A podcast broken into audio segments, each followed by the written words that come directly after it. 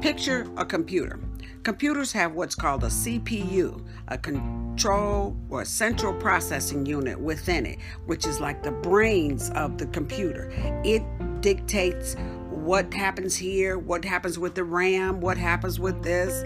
You know, it, it does all the coding goes through that. well, our body has a central processing unit as well, and it is called the DNA. Our DNA has codings, all kinds of different signals and things that it tells to various parts of your body so that it can operate properly.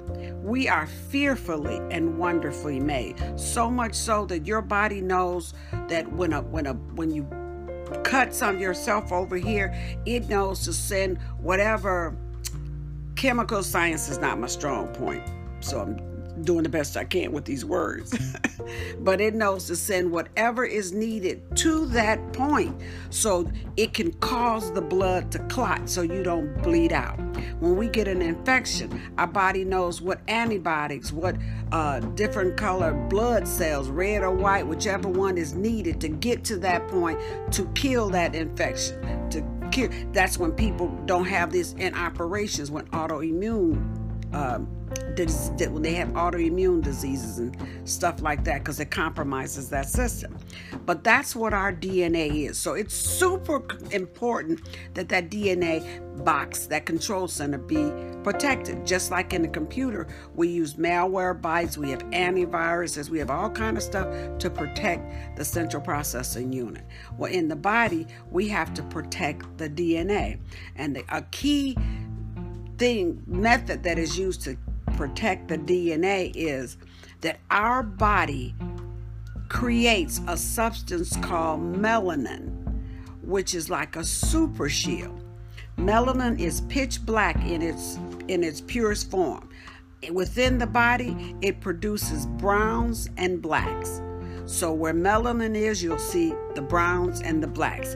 Melanin affects the hair, the skin, and the eyes. These are primary doorways that UV rays can come through. And if the UV rays can penetrate your body, they can get to the DNA and change coding. Change coding results in things like birth defects. Change coding results in things like lupus, um, Tay-Sachs disease, all, all kind of various things, birth defects. They are all those things are results of changed coding uh, in that DNA. Excuse me. The melanin in our body, when we were created, I, this is why I don't believe in the Big Bang and all of that because there are too many intricate things about our body that could not be the result of happenstances, as you can call it. So, but there's the there is uh, with the melanin, the job of the melanin, among others, is to protect that box. The UV rays cannot penetrate this super shield. The darker your super shield, the more melanin you have. Now, there are people with melanin less than mine, there are people with melanin stronger than mine. But in Africa, originally, they were, I would probably have been considered a light skinned person back then because we were all loaded with this melanin. Well, something happened in the process of time, and some believe that it was the result of incest, some believe it was uh, environmental. Whatever the reason was, something happened, and the in, and the box was compromised, and the it, defect the first thing the defect did was affect the area that produced the melanin. It's, it's, it's an area where the melanocytes produce what's called, I think it's pronounced tyrosinase.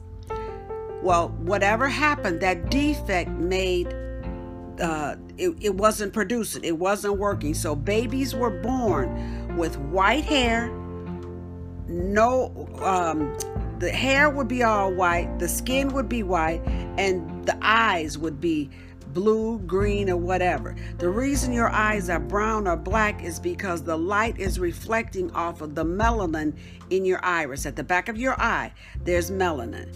In the the um, what do you call it? The, the pores and the cuticles of your hair, there's melanin. That's why your hair comes out black. If your hair comes out any color than black or dark brown, then you don't have melanin in it. It is missing missing melanin. That's why blonde hair is the absence of it. Now you could tell from the varying colors of the skin, the varying colors of the hair, that tells you the, the diminishing level of the melanin production. So some people, this disease, this the name they have given this defect is called albinism, albinism, albinos. So that skin that Europeans have is the result of this defect. That's why Europeans can't survive in the sun as as much. They don't talk much about albinos in in there. They just call them fair skinned or whatever, but they're albinos, meaning they do not produce or they have diminished production of melanin.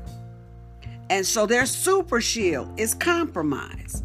And in the compromising of the super shield, UV rays were able to come through, penetrate the body, and cause further mutations and defects that have been handed down throughout mankind. Now, this is the, such a, a fast version, but to get you to understand, don't believe the I'll say hype, but I'm thinking something that starts with a B and a S, you know. But we can't believe that anymore.